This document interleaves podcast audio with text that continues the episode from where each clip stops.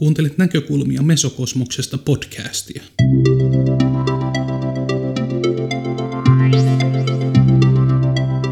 Esseemuotoisia kuunnelmia, haastatteluja ja reflektiivisiä puheenvuoroja toimittaa sinulle Marko Manninen.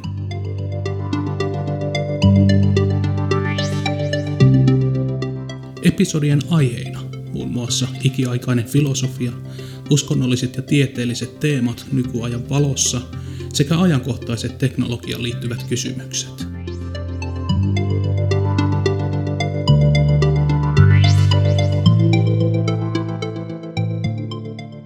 Nyt on vuorossa episodi numero 19. Gnoosis, sisäinen tieto.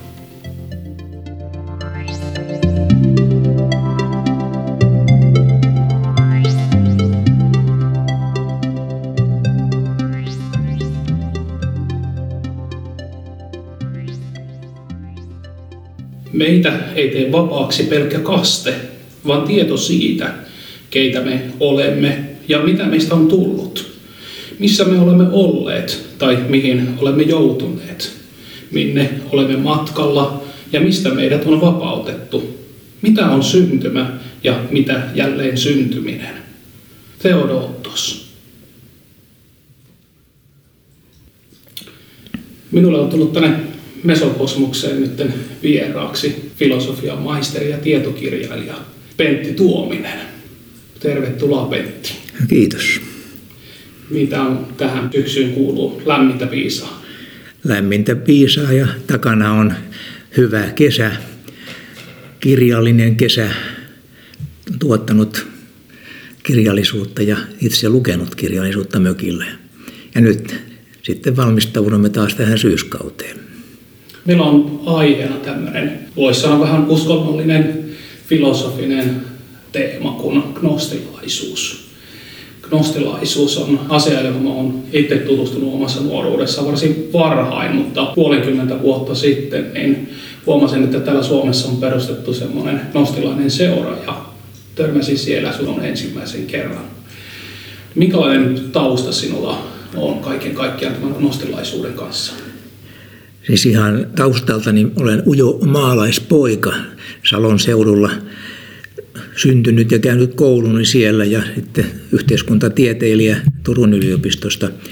Mun työurani mä olen tehnyt informaatioteknologian piirissä julkishallinnossa ja yritysmaailmassa ja sitten 80-luvulta alkaen mulle tuli semmoinen uusi harrastus kuin vapaa muurarius ja, ja siitä sitten olen kirjoittanut muun muassa neljä kirjaa. Sitten kun mä jäin eläkkeelle, niin mä aloin harrastaa eh, historiaa ja löysin tämän gnostilaisuuden. Et vuonna 2009 perustin gnostiaisen seuran, eli kymmenen vuotta sitten ystävieni kanssa ja olen toiminut sen puheenjohtajana alusta alkaen. Ja nykyisin sitten voisi sanoa, että mä olen jonkinlainen tietokirjailija, luennoitsija, mystikko ja gnostikko. Ja mua kiinnostaa antiikin filosofia, uskonto ja historia, erityisesti gnostilaisuus ja hermetismi ja esoterinen mystiikka. Ja sitten olen tietysti luennoinut näissä vapaamuutariyhteisöissä ja sitten gnostilaisessa seurassa. Mikä sut vei ensimmäisenä tosiaan gnostilaisuuden piiriin? Sä kerrot, että vapaamuuraruus oli nyt siellä kuitenkin ihan, ihan siellä alussa, mutta tota, minkä takia nimenomaan tämä gnostilaisuus sitten nosti päätään? No, se, on, se on minulle itsellekin mysteeri, miten se tuli. Ja tuota, lapsuuden kodissa niin ei meillä ollut uskonnollisuudella mitään sijaa. Ei siellä nyt oltu ateistejakaan, mutta ei, käytiin ehkä kerran vuodessa joulukirkossa. Ja vasta sitten nelikymppisenä, kun musta tuli vapaamuurari, niin se herätti minut henkisyyteen ja, ja tuota, ihan toisenlaiseen maailmaan. Ja, ja siihen asti mä olin keskittynyt aika lailla pinnallisiin asioihin. Ja Gnostilaisuus oli mulle ihan vieras asia aina vuoteen 1994 asti.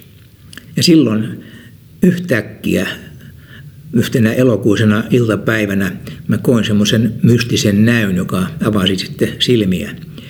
Ja, ja tuota, mä en tiedä mistä se tuli, mutta se vaan tuli. Mulla näytettiin niin muutamassa sekunnissa kaikki tämän olevaisen salaisuudet ja miten maailmankaikkeus on syntynyt ja miten se kehittyy, miten se loppuu.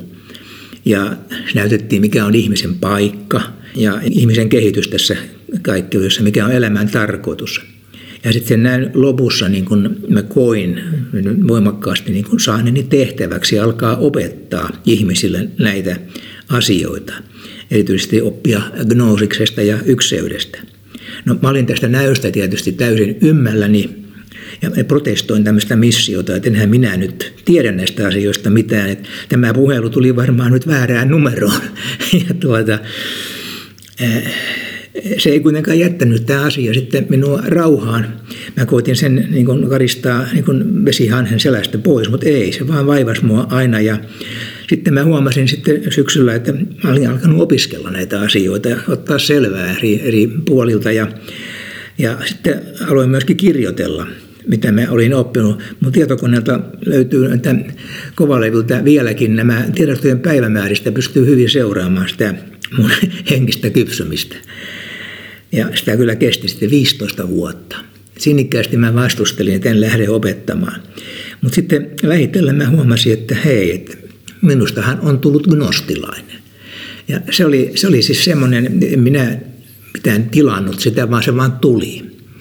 Ja katson, että kaikella mitä ihmisille tapahtuu on joku tarkoitus, että kai tälläkin on sitten ollut joku tarkoitus. Eli tähän aiheeseen, sä lähdit tutkimaan sitä aihetta, niin se imasi sut sitten niin, kuin niin syvästi sisälleen, että sinusta tuli vähän niin kuin se aihe gnostilainen siinä tutkimusmatkalla. Tuli nimenomaan tuli. Mä kasvoin siihen, että se, se, se tuli, se otti minut ja minä en tavoitellut mitään tämmöistä. Ja, ja se vaan tuli. Että mä jälkeenpäin olen miettinyt, että ehkä se sittenkään ei tullutkaan väärään numeroon. Sitä voi kuvata henkiseksi kokemukseksi tietysti sitä alkulähtökohtaa, sitä visiota siellä, sisäinen henkinen ää, kokemus. Mitä gnostilaisuus tarkoittaa sitten? Kaikille ei välttämättä ole tuttua, että mitä se on. Joo, eikä se ole välttämättä sekä, mitä minä, miten minä sen ymmärrän, niin välttämättä se ainoa selitys, koska tuota, gnostilaisuudeksi on vuosisatojen ja aikana sanottu monenlaisia henkisiä ja hengellisiä liikkeitä. Mutta tuota, jos nyt ihan voitaisiin kiteyttää, niin, niin ensinnäkin minusta äh, gnostilaisuus on hengellinen filosofia, jonka se perusteet tunnettiin jo muinaisessa Egyptissä. Eli siinä ei ole mitään uskontoa, vaan se oli, se oli filosofia. Ja sitten toiseksi se, se on uskonto. Ja, ja tuota, se, se muotoutui uskonnoksi siinä hiukan ennen tätä ajanlaskun alkua, jo ennen kristinuskoa ja sitten alkokristillisinä aikoina se sitten muodostui. Että vähän riippuu miten painottaa, kumpaa puolta painottaa, mutta minulle itselleni ne on niin kuin palmikoitu niin kuin leeta, että ne, ne kulkee niin kuin yhdessä. Ne on filosofinen uskonto tai uskonnollinen filosofia, yhtä hyvin voisi sanoa. Ja, mutta keskeistä siinä on tämä oppi gnoosiksesta ja sitten oppi kaiken ykseydestä. Ne, ne muodostaa semmoisen hyvän parin. Ja niin kuin kaikki nyt varmaan tietää, tämä sana gnoosis on kreikkaa ja tarkoittaa tietoa. Mutta sitä aina sitten sanotaan, että ei se ole mitään kirjatietoa, vaan sisäistä kokemuksen kautta saavutettua tietoa tai pikemminkin tietoisuutta. Ja tuota, se oppi yksiydestä taas sitten tarkoittaa sitä, että maailmankaikkeudessa on, on olemassa vain yksi tietoisuus. Kaiken aineeton alkusyy, josta sitten kaikki olevainen on virrannut ja johon sitten kaikki myöskin aikanaan palautuu ja yhtyy. Ja siihen kuuluu vielä tämä ykseyteen, että siihen ihmisen sielut ovat osa sitä ykseyttä ja, ja tuota, sieltä sieltä sitten se lähtee. Perustuu tähän kosmiseen tietoisuuteen, tämä meidän yksilöllinen tietoisuus. No sitten jotkut sanovat, että tämä gnostilaisuutta mysteeriuskonnoksi. Ja sen takia, että se perustuu se, niin kuin minullakin tämmöiseen henkilökohtaiseen mystiseen kokemukseen, mutta että moni gnostilainen on jollakin tavalla saanut jonkun oivalluksen tai kokemuksen – Eli mysteeriuskontohan poikkeaa näistä ilmoitususkonnoista olennaisesti. Ilmoitususkonnoissa, niin kuin juutalaisuus, kristinusko, islam, niin siellä on taustalla joku tämmöinen ilmoitus ja, ja sitten joku pyhä kirjakin usein. Mutta taas mysteeriuskonto, uskonnoissa ei ole tämmöistä pyhää kirjaa eikä ilmoitusta. Se mystinen kokemus on se ikään kuin ilmoitus sitten, mutta se on henkilökohtainen ja se jokaisella on erilainen. Tämä, tämä, tätä, tätä se gnostilaisuus minulle tarkoittaa. Jos gnostilaisuutta ajattelee yhtenä kristinuskon muotona ja sitten kristillisten kirkkoa, niin näillähän on ollut tunnetusti ne omat skismansa ja väittelynsä silloin aikalaskun alkupuolella useiden satojen vuosien aikana. Mistä siinä oli kyse? Oliko siinä nimenomaan tästä, niin kun, että ihmisen täytyy joko uskoa tähän jumalalliseen ilmoitukseen, jota kristityt kirkon isät ehkä ajoivat tämmöistä agendaa. Ja sitten gnostikkojen puolelta se, että ei se pelkästään se usko ei riitä, vaan siinä täytyy olla jonkinlainen kokemus ja tieto siitä, mitä se ilmoitus tarkoittaa ja keneltä se tulee. Oliko se, liittyykö se skisma jotenkin tähän uskoon ja tietoon vai mistä siinä oli kyse? Joo, sen verran mä korjaisin tätä sun, sun kysymyksessä oleva kohta, että gnostiikassa oli kristillisyyden muoto. Se, se voidaan ymmärtää helposti väärin, koska siis gnostiikassa oli ennen kristillisyyttä. Ja, ja, ja tuota, sitä, sitä gnostilaiset on hyvin tarkkoja, että he eivät ole mikään harhaoppi kristillisyydestä, niin kuin kristityt myöhemmin sanoivat. Eli alkukirkon aikoina nämä gnostilaiset ajatukset, ne oli kietoutuneet siihen varhaiskristillisyyden käsityksiin, kun mitä vanhan kristinoppia varsinaisesti edes ollut silloin vielä. Ja, ja taas sitten nämä varhaiset gnostilaiset siinä alkukirkon piirissä niin kokivat olevansa yhtä lailla kristittyjä kuin muutkin. Että ei ollut silloin semmoista kristillistä kaanonia olemassa, vaan siellä oli hyvin erilaisia yksilöllisiä käsityksiä ja ryhmittymiä ja muuta. Vasta Paavalin aikana se kristinusko sitten alkoi ottaa selvästi etäisyyttä gnostilaisuuteen. Joskin kyllä Paavalillakin on näitä gnostilaisia äänenpainoja, mutta äh, sitten äh, ensimmäisellä ja toisella vuosisadalla varsinkin niin alkoi sitten tapahtua, syntyä näitä ristiriitoja ja sitten se alkoi se kilpailu. Ja tuo, mitä sinä jossa alussa siteerasit sitä Teodotoksen tekstiä, niin se oli just siltä ajalta, kun kristinusko sitten otti eroa gnostilaisuuteen ja gnostilaisuus otti eroa kristillisyyteen. Ja tuota, jos ajatellaan, mitä Jeesus opetti, niin siitähän meillä on niin kuin aika paljonkin näyttöä evankeliumeissa. Sen lisäksi että siellä on paljon sitten muutakin, mutta Jeesuksen alkuperäisistä opetuksista löytyy, löytyy hyvin paljon näitä gnostilaisia äänenpainoja. Ja taas sitten paavalilainen kristinusko, niin siinä on vähemmän näitä gnostilaisia ajatuksia. Siinä enemmän tätä Jeesuksen jumalallisuutta tuodaan esille ja, ja sitten Jeesuksen kuoleman pelastavaa merkitystä ja niin edespäin. Ja, ja gnostilaiset eivät hyväksyneet tämmöistä kolmiyhteistä jumalakäsitystä, eikä sitä kristinuskon pelastuskäsitystä. Ja, ja tuota, eivät kirkon sakramenteista piitanneet eikä tästä organisaatiosta. Ja, ja tuota, oikeastaan gnostilaiset hyväksy vain Jeesuksen opetukset niin kuin on Vuorisaarnassa ja, ja kristillisen etiikan osalta. Ja, ja tuota, äh, ne pitävät sitten niin kuin neitseistä syntymää ja ristiinnaulitsemista ja näitä, ristin kuoleman merkitystä niin kuin tarinoina, jotka joku on sepittänyt. Että he, se ei ollut niin kuin sitä, mitä Jeesus sitten opetti. Gnostilaiset pitivät Jeesusta kyllä suurena opettajana ja esikuvana ja ilmoittajana, herättäjänä – ja, ja semmoinen tarvittiin, että ihminen niin kuin heräsi löytämään sen oman sisäisen tietoisuutensa. Ja, ja, ja tuota, se oli, se oli suuri ero siihen aikaan sen, sen alkukirkon kristillisyyden ja alkukirkon nostilaisuuden välillä.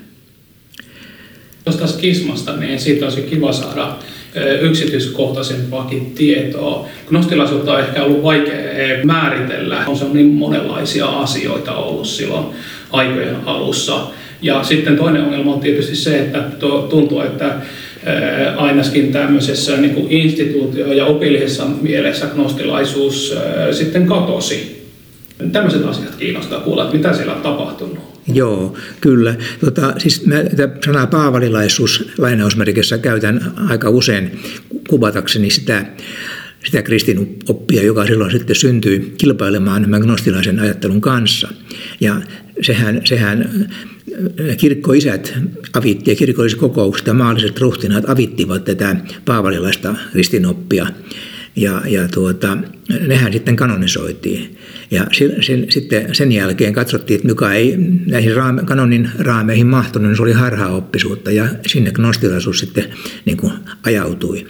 Ja koko kristinuskon historian ajan, sen alku, alkuaikoina, ensimmäisenä vuosisatona keskiajalle saakka melkein, niin, niin gnostilaisuus oli vakavasti kilpaileva uskonto katoliselle kirkolle. Ja katoliset piispatkin sen myönsivät, että se on vakava, vakava vastustaja heille. Ja kilpailu oli aika pitkään ratkaisematon, kunnes sitten 300-luvulla tämä katolinen suuntaus pääsi vallalle, kun, kun Rooman keisari Konstantinus Suuri, eli vuonna 313 kääntyi suosiolliseksi kristinuskolle ja sääti sen sitten valtakuntaan uskonnon vapauden ensin, että kristittyjen vainot lopetettiin ja sitten 390 niin, niin keisari Theodosius ensimmäinen määräsi kristinuskon Rooman valtakunnan viralliseksi uskonnoksi. Siis sanassa vuodessa tapahtui valtava harppaus ja muutos. Ja, ja sitten kun se oli virallinen uskonto, se kristinusko, niin sitten muut uskonnot tuomittiinkin sitten kielletyksi. Eli kristityt olivat siihen saakka olleet altavastaajia, nyt he pääsivätkin sitten itse säätelemään ja määräämään ja käyttivät sitä uutta valta-asemansa sitten välittömästi. Ja ei mennyt kuin pari vuotta, niin kaikki ei-kristilliset uskonnot, niiden harjoittaminen kiellettiin Rooman valtakunnassa ja niiden temppelit ja paikat nämä hävitettiin. Siinä meni sitten gnostilaiset samalla tavalla kuin mitralaiset ja, ja muut. Uusi platinilaisuutta alettiin vainota, että se ei ole kristinuskon mukaista. Ja tuota, historiankirjoista voi lukea, että kristillinen kirkko vainosi ja, ja surmasi gnostilaisia koko ensimmäisen vuosituhannen ajan. Ja se viimeinen suuri tuhoamisoperaatio oli, oli sitten Etelä-Ranskassa näitä gnostilaisia katareja vastaan. Ja Paavi Innokentius kolmas määräsi sitten ristiretken näitä niin sanottiin albingenseiksi, kun ne asuivat siinä Albin kaupungin lähistöllä, nämä katarit, nostilaiset. Ja se ristiretki, se, se jatkuu sata vuotta, kun ne ei pystyneet lannistamaan näitä, näitä, heitä oli niin paljon näitä gnostilaisia katareja siellä. Ja, ja, ja tota, heillä oli paljon myöskin näitä ruhtinaita, jotka puolusti katareja, mutta ne taisteli Paavin joukkoja vastaan yli sata vuotta. Ja 1328 niin oli sitten viimeinen Katariseurakunnan jäämistö, noin 500 jäsentä, niin ne pakeni semmoisen kalkkikiviluolaan, mutta inkvisiition miehet sitten niin kuin sulki sen luolan kapeat sisäänkäynyt, ne muurasi ne umpeen. Ja kun ei ulospääsy ollut, niin sitten nämä viimeiset seurakunnalaiset nääntyi sinne, sinne, sitten sinne luolaan ja miehet, lapset ja naiset, vanhukset kaikki. Et siihen päättyi niin tämä Katarien ja gnostilaisten seurakuntien toiminta. No, nyt oli tietysti osa lähtenyt livohkaan, kun ne huomasi, mitä oli tulossa, eli ne pakeni muihin maihin ja meni maan alle. Ja, ja tuota, siitä alkoi sitten tämmöinen salaseuramainen toiminta, että ei sitä uskaltanut sitten hiiskua mihinkään. Mitä vuosisataa toi? 1300 luvun puolivälissä, tai sitä 300-luvun alkupuolella. Kun se alkoi 1209 nämä ristiretket ja 1328 se päättyi. Mutta siinä aikana, varsinkin loppupuolella, niin niitä pakeni sitten ympäri Eurooppaa ja Britten saaria ja muuta. Et siellä oli hyvinkin keskeisillä paikoilla oli näitä nostilaisia, mutta en uskaltanut ääneen puhua siitä.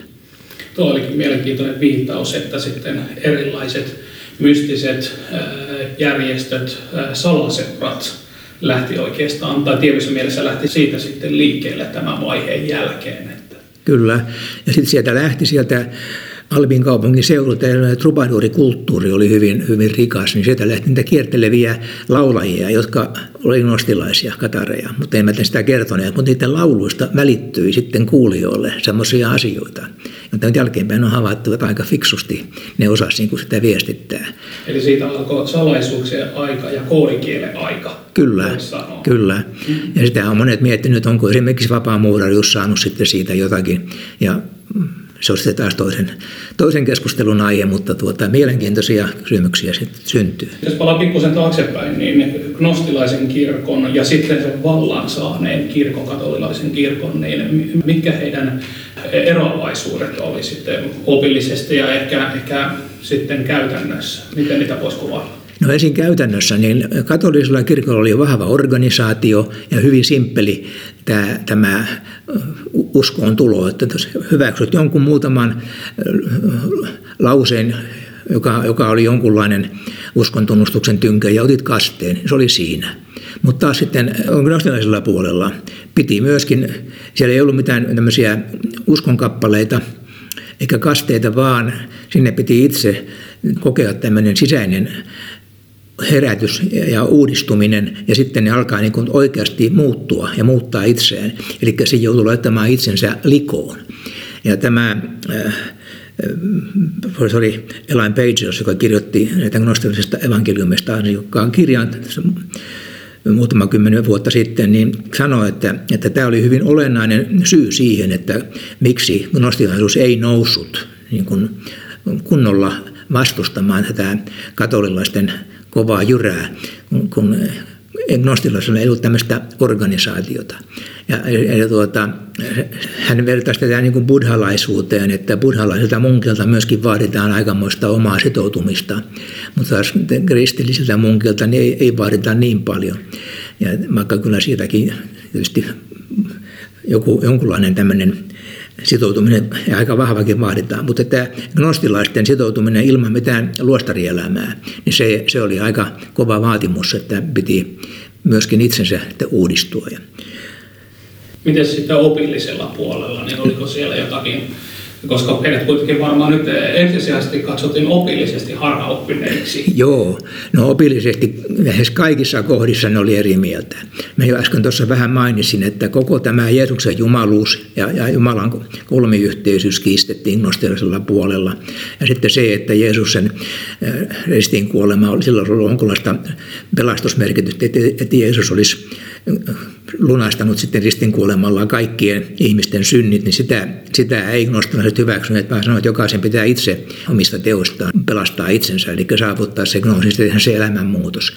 Ja usko jälleen syntymiseen oli alkukirkossa, mutta se sitten kirkolliskokouksessa sen niin kuin poisti siitä, mutta se jäi gnostilaisuuteen, että ihmisellä, jos ensimmäinen yksi elämä ei riitä ihmisen kehittymiseen paremmaksi, niin hän saa mahdollisuuden sitten seuraavassa elämässä jatkaa siitä, mihin jäi. Eli tämä karman laki ja, jälleen syntyminen oli hyvin olennainen silloin. Ja, ja tuota, sitten, niin no ehkä tässä nyt oikeastaan oli ne kaksi, kaksi kolme merkittävää eroa, joka riittää näyttämään, että niillä ei ollut kovinkaan paljon mitään yhteistä. Ja mikä oli yhteistä, niin tämä lähimmäisen rakkauden sanoma, jota Jeesus Vuorisaarnassa hyvin ansiokkaasti esittelee. Se oli gnostilaisilla ja katareilla erittäin vahvasti esillä. Katarit ei hyväksynyt Uuden testamentin kanonista mitään muuta kuin Vuorisaarna onko tässä nyt se sama juttu toistumassa, mikä yleensä uskontojenkin välillä on, että ne eettiset ohjeet tuntuu, että ne on kaikilla samat, mutta sitten näissä opillisissa ja, ja praktillisissa seremonioihin ja rituaaleihin liittyvissä asioissa, niissä tulee niin isoja eroja, että, että ne saa sitten tämän ristiretkiä ja vainoja aikaiseksi noiden isojen kirkkojen välillä. No, siltä se näyttää, että kun organisoituu, organisoituu uskonnoksi, niin siitä alkaa sitten tämä törmäyskurssi jos jotain uskoa erilleen uskonnosta, niin siellä välttämättä tavallisten ihmisten välillä ole niin suurta riitaa, mutta sitten kun organisoitu kirkko lähtee omaa reviiriään valtaamaan, niin silloin ollaan huonolla polulla. Kirkollahan on tavallaan se etu edelleenkin olemassa tuossa, nimenomaan viittaa tuohon organisaation, että he pystyvät esittämään tämän apostolisen sukkession sieltä aina Jeesuksesta ja opetuslapsista ja ensimmäistä apostolista lähtien. Sitä voi tietysti kritisoida, pitääkö se paikkansa, mutta siihen monesti vedotaan, että se katolisen kirkon oppi on kaiken autenttisin sen takia, että se sukkessio on olemassa. Onko gnostilaisessa kirkossa mitään tämän tyylistä niin elementtiä, että se tieto, oppi, viisaus siirtys jonkinlaisen perinteen ja, ja tuota, opettajien kautta aina sukupolvelta toiselle? Ei, ei ole. Tämä apostolinen suksessio, joka sekin on keksitty juttu. Ei, se, siellä se, sekään ei ole jatkua, mutta niihin ne opettavat, että heillä olisi tällainen. Ja, mutta ei, ei gnostilaisella puolella tällaista ole. Ja tietysti on esotiarisella gnostilaisuudella on omat mestarinsa, jotka niitä ryhmiä on vetänyt ja, ja oppilaat jatkaa sitä, mutta siellä ei koskaan ole korostettu sit sitä, että joo, nyt minä olen sitten tuon ja tuon mestarin jälkeläisiä ja ollaan tätä ja tätä linjaa. Kun nostilaisella ei ole koskaan ollut dogmeja, niin se, se ei ole ollut tällaista. Ja sitten tämä seura, seuraanto, niin se on se tradition seuraanto on ainoa, että missä se sitten on, mutta se, se on ihan eri asia kuin tämä, tämä henkilöön sidottu apostolinen suksessio. Joo. Sanoit, että gnostilaisella ei ole dogmeja, mutta jonkinlaisia oppeja heillä kyllä on ollut olemassa, koska kirkon isäntä otti niihin kantaa nimenomaan, että jotkut niistä oli pöyristyttäviä ja täysin käsittämättömiä ja irrationaalisiakin. Mitä gnostilaiset opetti sitten? Se oli tämä oppi gnoosiksesta. Eli että ihmisen, ihmisen, ihmisen sisimmässä on jumalallinen kipinä jota oli vertauskuvallinen ilmaisu sille, että ihmisen sielu on osa tätä jumalallista tietoisuutta. Mutta että se uinuu ihmisessä se kipinä ja se, jos se ihminen herää ja, ja havaitsee, että hänessä on se jumalallinen kipinä, niin silloin hän tajuaa, että itse asiassa hän onkin henkinen olento. Ja, ja tuota, silloin hän alkaa toteuttaa näitä jumalallisia arvoja sen sijaan, että toteuttaisi vain näitä inhimillisiä ja lihallisia arvoja, jos näin voi sanoa. Ja toinen on sitten se, että mikä, mitä se sitten on, se, kun ihminen on herännyt ja alkaa toteuttaa näitä jumalallisia arvoja, niin mitä ne arvot ovat? No se on se lähimmäisen rakkaus. Eli jos haluttaisiin nostaa sitä gnostiaisuudesta yksi tämmöinen opillinen kulmakivi, niin se on se, että rakkaus on elämän laki. Ja sen he ymmärtävät niin, kuin niin laajasti, että koko tämä kosminen tietoisuus tai se jumalallinen tietoisuus, niin sen olennainen piirre on rakkaus ja harmonia. Ja koko luomakunnan olennainen piirre on harmonia ja sopusointu. Ja ihmisten pitäisi omissa yhteisöissään toteuttaa myöskin tätä harmoniaa ja se ilmenee nimenomaan lähimmäisen rakkautena noilla opeilla mä viettaan myöskin, noilla, noilla tavalla mitä mainitsit, niin on tämmöisiä elämän ohjeita, millä tavalla meidän tulisi elää. Mutta gnostilaisilla on mun vaikutelman mukaan ollut myös hyvin monimutkainen käsitys maailman rakenteesta, ihmisen rakenteesta, enkelihierarkioista ja näin edelleen. Onko mahdollista, että tämä heidän oppijärjestelmät nimenomaan tuossa mielessä on ollut jo niin filosofinen ja niin vaikea, että se on senkin takia gnostilaisuus jäänyt ehkä jalkoihin sitten yksinkertaiselle tämmöiselle periaatteelle, mistä, mistä tota, kirkko on puhunut, että tunnustan nämä sanat, niin sä oot uskovainen ja käy kastella, niin sä oot pelastettu. Joo, jos mennään nyt vielä sitten ihan sinne alkukirkon aikoihin ja ensimmäiselle vuosisadalle ja näihin gnostilaisiin evankeliumeihin, joita siihen aikaan kirjoitettiin, niin yksi seikka, joka siellä kristittyjen kirkkoisien närää nosti, niin oli tämä gnostilaisten käsitys siitä, että on, on todellinen Jumala, korkein Jumaluus ja kaikkeuden tietoisuus, ja sitten on tämä luoja Jumala, eli demiurgi. Ja, ja gnostialaiset sanovat, että tämä vanhan testamentin Jumala, onkin, onkin tämmöinen demiurgi, joka ei ole se todellinen Jumala. Se on luoja Jumala. Ja tätä, tätä kristityt kirkkoiset eivät hyväksyneet. Ja sitten tämä, kun siellä tuli näitä kirjoituksia, esimerkiksi Valentinos ja hänen oppilaansa kirjoitti sen Pistis Sofian, joka on hyvin kuuluisa gnostilainen teksti, jossa kerrotaan, kuinka Jeesus ristinnaulitsemisen jälkeen opetti 11 vuoden ajan opetuslapsia. Ne kertoo, miten asiat oikeasti ovat. Niin tämä, tässähän on kuvattu valtavan monimutkainen byrokratia laivaallisella puolella, joka on Valentinuksen eh, kosmo, kosmogoniaa ja kosmologiaa. Ja ei se ole sitä, mitä Jeesus opetti, eikä, eikä tuota, äh, kaikki gnostilaiset ei sillä tavalla nähneet. Se, se, se, oli, se oli todella monimutkainen ja en mä täysin ymmärrä sitä kokonaan, mitä sinne on ajettu takaa muuta kuin se, että se on niin sekava ja ristiriitainen tarkoituksella, että ihminen tajuaisi, että ihminen ylipäätään ei voi käsittää mitään niistä asioista. Eli se on vertauskuva, se monimutkaisuus on vertauskuva sille, että, että ne eivät ole ihmisjärjellä käsitettäviä asioita, mitä siellä valonmaailmassa ja siellä taivaissa tapahtuu ja on. Ja se olisi mielenkiintoista, että on käytetty niin paljon aikaa ja tarmoa ja paperia vaan kertoakseen, että tämä on mahdoton ymmärtää. Kyllä, kyllä. E, Tuosta tosiaan tuli mieleen Heikki Räisen luento, jossa hän kertoi, että gnostilaisuus oli tämmöinen dualistinen uskonto, jossa, jossa maailma oli rakennettu, luotu tämän pahan jumaluuden kautta. Ja silloin alkuaikoina ei juurikaan olisi ollut edes sellaista muotoa gnostilaisuudessa, jos olisi ollut hyvä Jumala, joka tämän maailman loi. Mitä sä tästä mieltä? No se, mä olen tässä Räisäsen kanssa väitellyt kerran erässä tilaisuudessa ja olin eri mieltä kuin hän. Ja Räisäsen tiedot olivat niitä tietoa, mitä siihen aikaan teologisessa tiedekunnassa opetettiin, kun ei paremmasta tiedetty. Ja tuota, äh, on totta, että se gnostilaisuus, mitä hän kuvaa ja kritisoi, niin se oli hyvin dualistinen, mutta kaikki gnostilaisuus ei ole tätä dualistista. Ja, ja siinä on niin monia suuntauksia. Että jos mä olen nyt koittanut niin kuin karsia gnostilaisuuden historiasta niin kuin näistä eri suuntauksista, näitä epäolennaisia ja erottavia tekijöitä, ja koittanut kiteyttää sitten ne yhteiset asiat, mitä siellä on, niin, niin se dualismi saa vähän toisenlaisia sävyjä.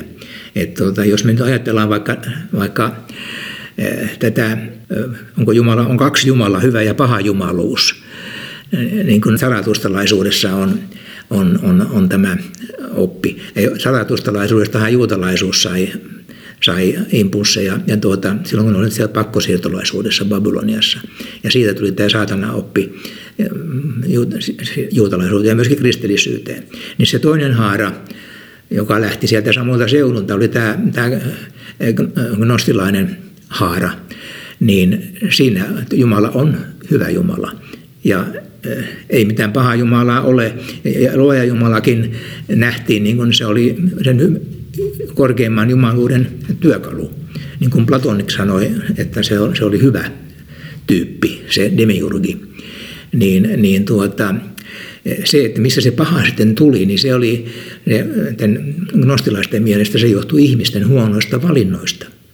Ja, ja ei se mikään demoni ja paha Jumala ei ollut, vaan ihminen oikeasti vaan kun se oli, tykkäsi tehdä toisenlaisiakin asioita kuin hyviä, niin, niin siitä se tuli se pahuus. Ja tämä erotti hyvin paljon sitten kristittyjä ja gnostilaisia.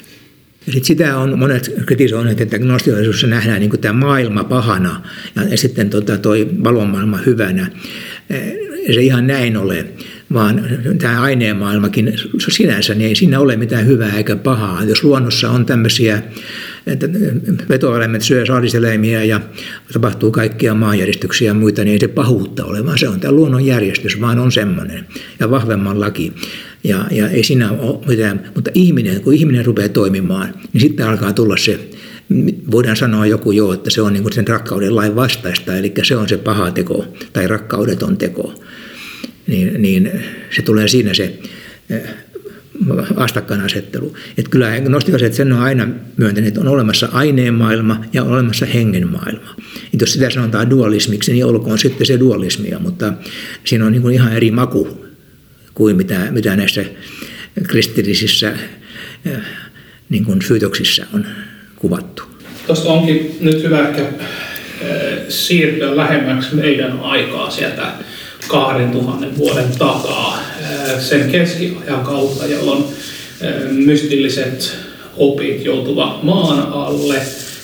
useiksi vuosisadoiksi ja, ja tullaan sitten 1900 peräti 2000-luvulle. Miten gnostilaisuus nyt ensinnäkin niiden 400 vuoden aikana, niin mitä gnostilaisuudelle tapahtui ennen kuin tullaan meidän aikaan? Joo, niin kuin sä sanoit, niin se oli, oli siellä maan alla. Se kulki kyllä semmoisena pohjavirtauksena esimerkiksi eh, Rosenkreuzilaisuudessa, eli ruuturistiläisyydessä 1600-luvulla, se oli siellä taustalla, ja vapaamuurajuudessa myöskin 1600-luvun alkupuolella, se oli siellä ajatuksena taustalla. 1800-luvun alkupuolella ruvettiin löytämään näitä kristillisiä tekstejä, siitä löytyi tämä pisti Sofia ja sitten löytyy Tuomaan evankeliumista pieni pätkä. Ja silloin niin kuin alkoi syntyä näitä uusia gnostilaisia kirkkoja. Ja täytyy muistaa, että vasta joskus 1600-luvun lopulla, 1700-luvun alussa niin alkoi tämä ajatuksen vapaus nostaa päätään Euroopassa ja, ja Brittein saarilla. Ja ei, ei Esimerkiksi vapaamuurarit uskalsi tulla kaapista ulos vasta 1700-luvun ensimmäisellä, toisella vuosikymmenellä, joka on merkki siitä, että nyt alkoi olot vapautua. Niin, niin gnostilaisuudelle kesti vielä tästäkin sata vuotta eteenpäin, että ne uskalsi tulla ulos kaapista. Ja niitä ensimmäisiä eh, gnostilaisia kirkkoja syntyi eh, Ranskaan ja sitten sieltä ne alkoi alko levitä. Mutta sitten se ei, ei, siitä ei tullut heti mitään valtavaa sellaista vyöryä. Sitten vasta 1945, kun löydettiin Naag Hammarin kirjaston käsikirjoitukset, sitten niin kuin repes. Ja sitten alkoi tulla, ihmiset huomasivat, kuinka rikas traditio siellä on taustalla ja mitä oikeasti se gnostilaisuus on. Siihen asti oli tiedetty gnostilaisuudesta vain se, mitä nämä katolisen kirkon kirkkoiset pahansuopaisuudessa oli kirjoittanut siitä, eli pääosin puppua ja väritettyä tekstiä. Ja nyt sitten tilanne muuttui ja siitä alkoi sitten Euroopassa ja Amerikassa ja ympäri maailmaa Australiaa myöten syntyä tämmöisiä gnostilaisia seuroja ja sitten alkoi syntyä gnostilaisia kirkkoja niiden vanaveteen. No Suomi oli tässä sitten siinä mielessä jälkijunassa, että meillä tämä alkoi vasta sitten 2000-luvun ensimmäisellä kymmenellä. Eli nimenomaan tämmöisessä niin kuin instituutio mielessä. Muistan, että Pekka Ervast kirjoittikin semmoisen kirjan kuin Gnostikot silloin 1900-luvun alkupuoliskolla, että varmaan sitä teemaa on käsitelty, mutta tämmöisessä nimenomaan instituutio mielessä, niin tämä, onko näin, että tämä gnostilainen kirkko, jossa sä olet perustajajäseniä, niin se on Suomen ensimmäinen virallinen? Joo, se on näin. Ja mä tuohon vielä lisäisin tota Ervastien aikalainen Eino Leino. Hän kuului teo, teosofiseen seuraan sitten tähän ruusuristiläisyyteen. En tiedä kuuluuko Leino, mutta hän oli kuitenkin Ervasti hyvä ystävä ja ajatteli hyvin samalla tavalla. Ja jos sä luet vaikka tämän Eino Leinon alla kasvon kaikki vallan, niin se on niin nostilainen kuin olla ja voi, mutta sata vuotta sitten ilmestynyt, mutta siihen aikaan ei osattu sitä nimittää gnostilaisuudeksi. Se meni vaan niin kuin tähän teosofian siivelle. Ja sitähän on sanottu, että teosofinen liike oli yksi sitten, joka, se muuta jäi tuossa äsken sanomattakin, niin teosofinen liike oli yksi, joka tätä gnostilaista traditiota piti myöskin sitten 1800-luvun loppupuolelta alkaen niin kuin näkyvillä. Ja Blavatsky ei niin kuin ollut varsinaisesti gnostilainen, mutta hän yhdisteli eri eri filosofioita ja otti myöskin gnostilaisuudesta sitten se, mitä siihen aikaan tiedettiin. Täytyy ottaa huomioon, että ei silloin ollut vielä Naakamarin kirjoja löydetty. Taisin äsken sanoa tosiaan gnostilainen kirkko, mutta äh, gnostilainen seura taitaa olla. Seura. Joo, no se kirkko, Meillä ei ole kirkkoa koskaan ollut, mutta kun meillä on ollut, meillä oli vähän aikaa Helsingin äh, gnostilainen seurakuntayhdistys. Ja, ja joka näitä messuja järjesti. Mutta kun huomattiin sitten, että nostalgisessa seurassa ja tässä seurakuntayhdistyksessä oli täsmälleen samat jäsenet, niin todettiin, että minkä takia pitää yllä tämmöistä kaksoisorganisaatiota ja, ja purettiin se seurakuntayhdistys, se yhdistyy tähän gnostilaiseen seuraan ja siitä alkaen gnostilainen seura on järjestänyt näitä gnostilaisia messuja osana omaa toimintaansa. Mutta aina kun joku puhuu gnostilaisesta kirkosta, niin mä ymmärrän sen vähän niin kuin näin lainausmerkeissä, että sitä me niin kuin teemme myöskin. Miten se on rekisteröity sitten, tuota patenttirekisteri? hallinto, niin onko se uskonnollinen yhdistys vai ihan, ihan yhdistys? Se, Gnostiksen seura on ihan aatteellinen yhdistys, ihan, ihan normaali. Sinne, sen tarkoitus on vaalia gnostilaista hengen perintöä ja sitten levittää gnostilaisuuden tuntemusta ja edistää gnostilaista tutkimus- ja opetustoimintaa ja sitten luoda edellytyksiä gnostilaisen uskonnon harjoittamiselle. Eli se tulee tällä tavalla sanottua sitten se uskonnollinenkin aspekti. Eli tämä on 90-luvulla kokema henkinen visio ja kokemus johti tutkimustyöhön, mutta sitten lopulta tämän gnostilaisen seuran perustamiseen. Mitä kaikkea toimintaa tähän liittyy tähän? Joo, vielä kun palataan siihen, että minkälaisen missio mä siinä näyssä sain silloin 94, niin sen lähdet sitten opettamaan näitä. Eli sitä me nyt toteutamme sitten seurassa, että meillä on näitä yleisöluentoja, pidetään, meillä on keskustelupiirejä, G-klubin nimellä muun muassa, ja ja sitten meillä on näitä gnostilaisia messuja, jotka on, on näitä uskonnollisuuden harjoittamista. Ja näitä on pääasiassa Helsingissä. Ja luentoja on sitten kyllä pidetty myöskin ympäri Suomeen suuremmissa, suurimmissa kaupungeissa. Nämä on nyt kaikille avoimia, eli eksoteerisia. Mutta sitten meillä on esoteerisia toimintoja. Ja niistä niin kun merkittävin on gnostilainen riitti ja sitten sen rinnalla oleva mysteerikoulu.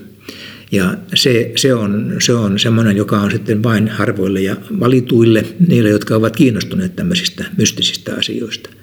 Eli yli puolet meidän jäsenistä on kiinnostunut niistä.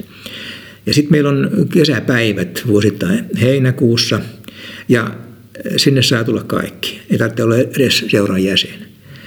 Ja sitten tota, seuralla on nämä nettisivut gnosis.fi ja siellä on aika paljon tämmöistä itseopiskeluaineistoa. Et se on, se on niin ne, ne toimintamuodot. Jos nyt jäsenkuntaa peilaa, niin meillä on noin 200 jäsentä, joista aktiivisia on alun toista sataa. Ja sitten meillä on sellaisia, jotka käy silloin tällöin meidän tilaisuuksissa ja ovat antaneet niin sähköpostiosoitteensa muun muassa meille, että heille saa lähettää kutsuja, niin heitä on myöskin joku puolitoista sataa. Että tota, kyllähän aika pieni on tämä yhteisö kaikkinensa, mutta kuitenkin kun vertaa näihin su- muihin suomalaisiin henkisiin yhteisöihin, niin, niin ei me sieltä pienimmästä päästä olla minkälaista jäsenkuntaa, minkälaista ammattialoilta ja minkälaisia mies- ja, ja naisia kaumaa nuoria tässä, tässä tota jäsenistössä? No panitpa nyt tiukan kysymyksen. Mä en tätä jäsentilastoa tällä tavalla koskaan analysoinut, mutta näin ihan mututuntumalla voisi sanoa, että 50-50 miehet ja naiset, ei, sitä, ei, ei siinä semmoista ole eroa. Toimihenkilövaltaista ihan, on, on kyllä ihan duunareitakin löytyy, mutta enempi on, on toimihenkilöitä ja sitten eläkeläisiä. Mutta ei ole, ei ole tuota, mitään semmoista elitististä joukkoa. Jokaista leimaa tämmöinen kiinnostus ja avoimuus tämmöisiä henkisiä ja esoteerisia asioita kohtaan. Tuolla luennoilla on luennoitsijoina ainakin on ollut ihan, ihan korkean profiilin tutkijoita, Räisänen tuli mainittua ja, ja tuota Parpola on ollut myöskin. Onko ollut ihan tietoinen valinta, että tuodaan sitten, sitten tuota Suomen huippunimiä? No joo, silloin kun me aloitettiin näitä ensimmäisiä luentoja, niin meillä oli kovat tavoitteet, että piti olla niin kuin akateemisen tason parasta tarjontaa. Eli Helsingin yliopistossa on kaksi varhaiskristillisyyden ja gnostilaisuuden proffaa. No totta kai ne kummatkin oli siellä puhumassa Marianen, Antti Marianen ja Isman Dunnerberg. Mutta sitten heillä oli näitä tohtorikoulutettavia, oli kanssa puolisen tusinaa, niin ne kaikki vuoron perään kävivät sitten siellä puhumassa. Ja sitten oli, niin kuin sä mainitsit, näitä Parpolaa ja Raisesta ja, ja, ja oli siellä tuota, Hämeen Anttila, joka puhui gnoosiksesta islamissa, suufilaisuudesta. Ja näin. No sitten me huomattiin, että alkoi niin loppuun nämä, nämä profat, niin sitten ruvettiin kelputtamaan jo maisteritason ukkoja ja minäkin pääsin puhumaan sitten siellä. Ja sitten sen jälkeen niin, niin se on ollut aika lailla semmoista vaihtelevaa. On siellä ollut tohtoria ja, ja, ja sitten ei-akateemisia puhujia. Ihan. No hyvä, että sinne on tullut monenlaista niin kuin, näkemystä tuota kautta. Ketä sä pidät tällä hetkellä Suomessa tai mahdollisesti maailmanlaajuisesti merkittävimpinä ja, ja tietävimpinä gnostilaisuuden tutkijoina ja tuntijoina? No jos nyt ensin maailmanlaajuisesti ajatellaan, niin, niin edesmenneitä, jotka ylipäätään jotakin järjellistä ovat kirjoittaneet agnostilaisuudesta, niin on tämä G.R.S. Mead ja sitten Carl G. Jung ja sitten Hans Jonas, joka on kova nimi. Mutta ne on kaikki kirjoittaneet semmoisena aikana, kun ei ollut edes näitä agnostilaisia evankeliumia löydetty. Eli niistä puuttuu hyvin olennainen osa sitä tietoa, mikä meillä nyt on.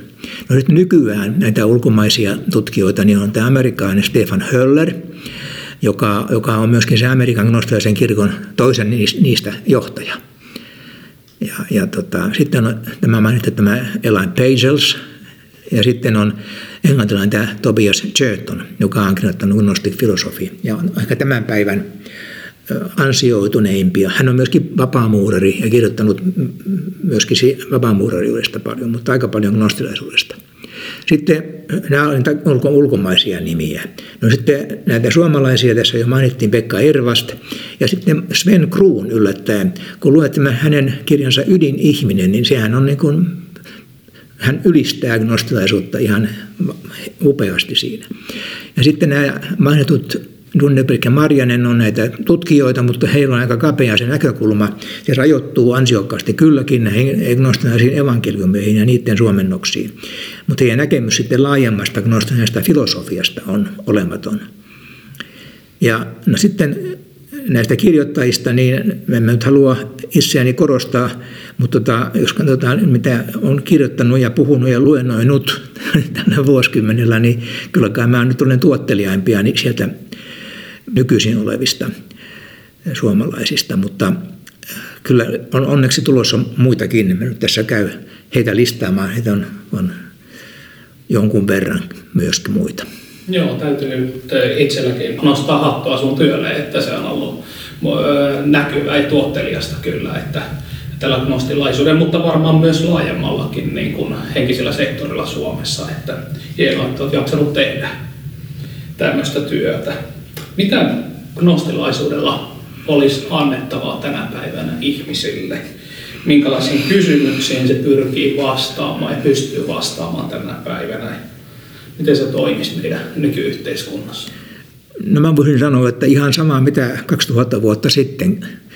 Ja, eli se gnostilaisuus tarjoaa niin kuin ihmiselle polun kohti sisäistä eheyttä ja olevaisen ymmärtämistä.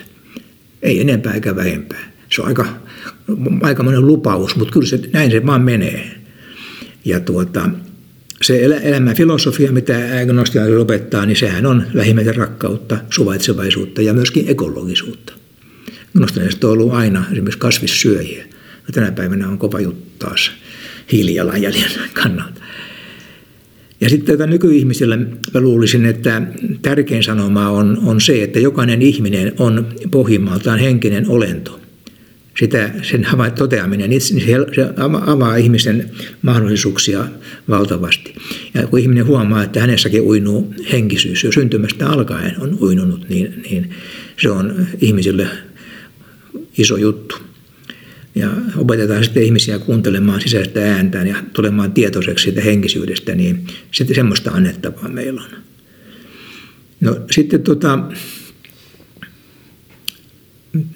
Mä luulen, että nykyihmistä puhuttelee myöskin se positiivinen pelastuskäsitys, mikä tähän nostilaisuuteen kuuluu. Että vaikkei meillä mitään dogmeja ole, niin, niin joka tapauksessa katsotaan sillä tavalla, että jokainen ihminen niin kuin pelastuu joskus. Ja, ja se tarkoittaa sitä, että löytää sen valon sisimmästä ja, ja, ja voi henkisesti kohota sitten korkeammalle tasolle. Että meidän näkemyksissä mitään helvettiä ei ole. Ja kun me se kerrotaan ihmisille, niin se on monille vapauttava kokemus. Se ahdistus ihmisistä häviää. Ei, ei tarvitse pelätä sitä ikuista kadotusta. Ja sitten se on myöskin, mitä me, mikä on moni, moni kokenut, se on ollut helpottava tieto. Me kerrotaan, että kuoleman jälkeen niin kuin vain ruumis kuolee, mutta se sielu on kuolematon ja se, se menee sinne takaisin sinne valonmaailmaan, eli sen korkeimman tietoisuuden yhteyteen josta se on lähtenytkin. Ja sitten saa jatkaa inkarnoitua johonkin uuteen olomuotoon sitten tulevaisuudessa. Niin, tuossa tuli tosiaankin siitä, siitä minkälainen käsitys nostilaisuudella on ihmisestä, ihmisen sisäisyydestä ja ihmisolennosta varsin, varsin valoisa, voisi sanoa ainakin, ainakin tänä päivänä. Mitä gnostilaisuus on ollut tietoisuudesta? Tietoisuutta pidetään tämän meidän ajan yksinä kovimpina pähkinöinä ratkaista, että mistä siinä on kyse. Ainakin varmaan gnostilaisuuden mukaan tietoisuus on olemassa, mutta mistä, mitä se tietoisuus on? Niin sehän, niin kuin mä sanoin tuossa yhdessä puheenvuorossani, että kosmos, koko maailman kaikkeus on tietoinen. Nytkin ne kosmologit, niin kuin ihan muutama viikko sitten tuli tämä suomalaisen tutkijan havainto, että ennen alkuräjähdystä oli jotakin. Ne käyttävät termiä pimeä aine tai mieluummin läpinäkyvä aine. No kun nostilaiset on jo aika, aikoja sitten antaneet sille paremman nimen, se on tietoisuus, valon maailma, josta on sitten lähtenyt tämä aineellinen maailma. Ja tämä tietoisuus tarkoittaa sitä sitten, että kun sitä emanoituu jotakin, niin se on myöskin tietoinen ja ihmisen sielu on osa tätä tietoisuutta. Ja voi sanoa, että tämä sielu suhtautuu kosmiseen tietoisuuteen samalla tavalla kuin aallot suhtautuvat mereen. Eli ne näyttävät hetken yksilöiltä, mutta sitten sulautuvat vähitellen tähän suureen ykseyteen ja ovat taas sitä samaa tietoisuutta. Tullaakseen taas jossakin vaiheessa uusi aalto, joka menee. Eikö se ole aika kaunis vertauskuva? Mm, kyllä, kieltämättä. Me todennäköisesti saadaan kuulla enemmän tästä puolesta. Sulla on tulossa uusi kirja nyt ihan lähiaikoina. Haluatko paljastaa jo kirjan nimen? Juu, kyllä se nimi on, on jo Taitaa olla kustantaja jo kansikuvan tekokin käynnissä. Se kirjan nimi on Gnosis, löytöretkiä sisimpään itseen. Ja tuota, se kertoo juuri siitä, miten tämä oppi gnoosiksesta ja ykseydestä levisi Egyptistä sitten eteenpäin Mesopotamiaan Intiaan asti ja sitten tähän antiikin filosofiaan ja tähän meidän aikaan, läntiseen kulttuuriin. Eli ehkä voidaan sanoa, että tämä meidän jakso toimii jonkinlaisena johdatuksena tähän, tähän tota, sinun tulevaan kirjaan, ainakin teemallisesti. Joo, aika hyvin. Aika hyvin. Joo. Kiitoksia kuule Pentti tästä tietopaketista. Tässä tuli tosi paljon asioita gnostilaisuudesta. Tietysti käytiin vasta pintapuolin asioita läpi, mutta mielestäni aika, aika kivalla, kivalla sykkeellä ja tempolla. Me katsottiin tuossa tämmöinen pieni gnostilainen teksti ja, ja tota, pyysin sinä Pentti, että lukasetaan loppuun meille sen. Joo, tämä on, tämä on virsi, kiitos virsi, joka päättää gnostilaisen messun. Ja tässä nostalgisessa messussahan on, se kestää noin tunnin ja sitten on puolet sitä ajasta on musiikkia, jos on nostalgiset sanotukset. Ja tämä, tämä loppu, kiitos virsi, siinä on kolme värssyä, mutta se keskimmäinen, mä tykkään siitä kaikkein eniten, kun siinä puhutaan sitä viisaudesta ja mä luen sen. Nyt ymmärrän, kuinka suurta rauhaa, onnea elämä voi mulle antaa. Nyt sen ymmärrän. Sydämeni aukaisen, viisautta hiljaa kuuntelen – Siinä äänen Jumalan minä aina kuulen puhuvan. Vielä kerran kiitos paljon. Kiitos sinulle.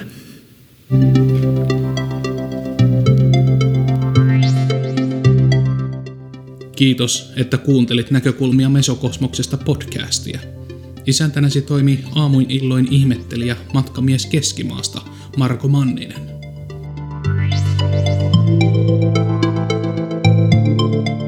Menneet ja tulevat episodit teksteineen löydät nettisivulta mesokosmos.com.